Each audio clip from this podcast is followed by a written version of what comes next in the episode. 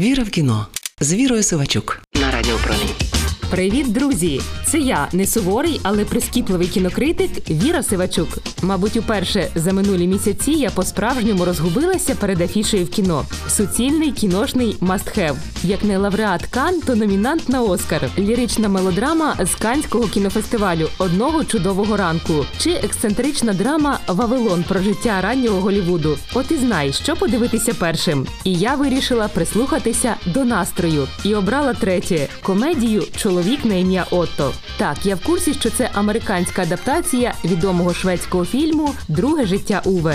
І знаю, чого можна чекати від таких рімейків.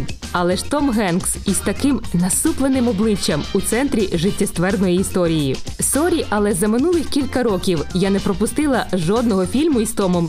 І не збираюся пропускати. Бо хто ж іще вміє так ненаграно підживити запаси любові до життя? Тому комедія-драма «Чоловік на ім'я Отто». Режисер Марк Форстер. США, дві тисячі двадцять третій рік. Віра в кіно з Вірою Сивачук. В американській версії героя звати Отто, і він такий же нестерпний, на перший погляд. Самотній чоловік, який овдовів після сорока років шлюбу, весь час шукає привід із кимось посваритися. Насамперед із сусідами із ЖК.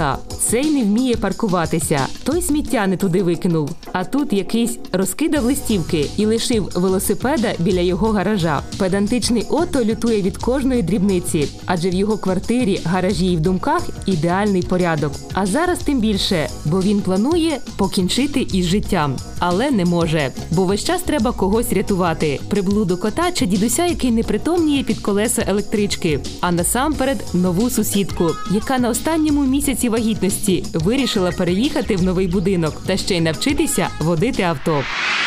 Віра в кіно з Вірою Сивачук на Радіопромінь.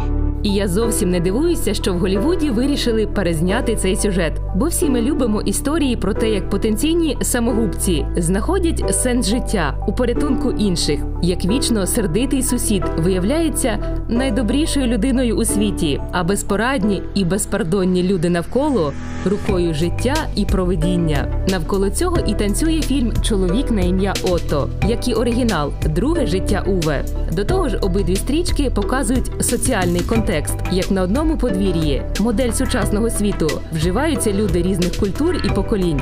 Спойлер, вживаються непогано, бо вони потрібні одне одному. І похнюпленого американця витягує з депресії бадьора мексиканка, яка на останніх термінах вагітності із двома доньками і трохи безпорадним чоловіком наважилася на переїзд. До речі, така симпатична комбінація характерів, ну майже як у французькій комедії «Недоторканні». Віра в кіно з Вірою Сивачук. Знаю, що ви скажете. І ще одна комерційна адаптація, яка один в один повторює оригінал.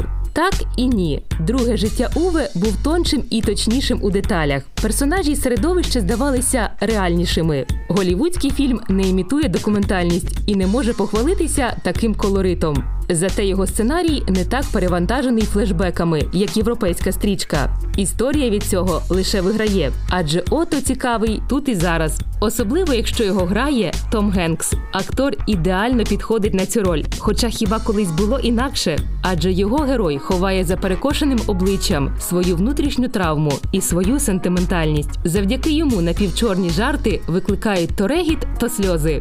«Людина на ім'я Отто» – це кіно про те, що порятунок інших іноді єдиний спосіб врятувати себе. Ну і просто приємна комедія. Про те, що ніхто і ніщо так швидко не приводить до тями, як голодний кіт, вагітна сусідка і уроки їзди на механіці.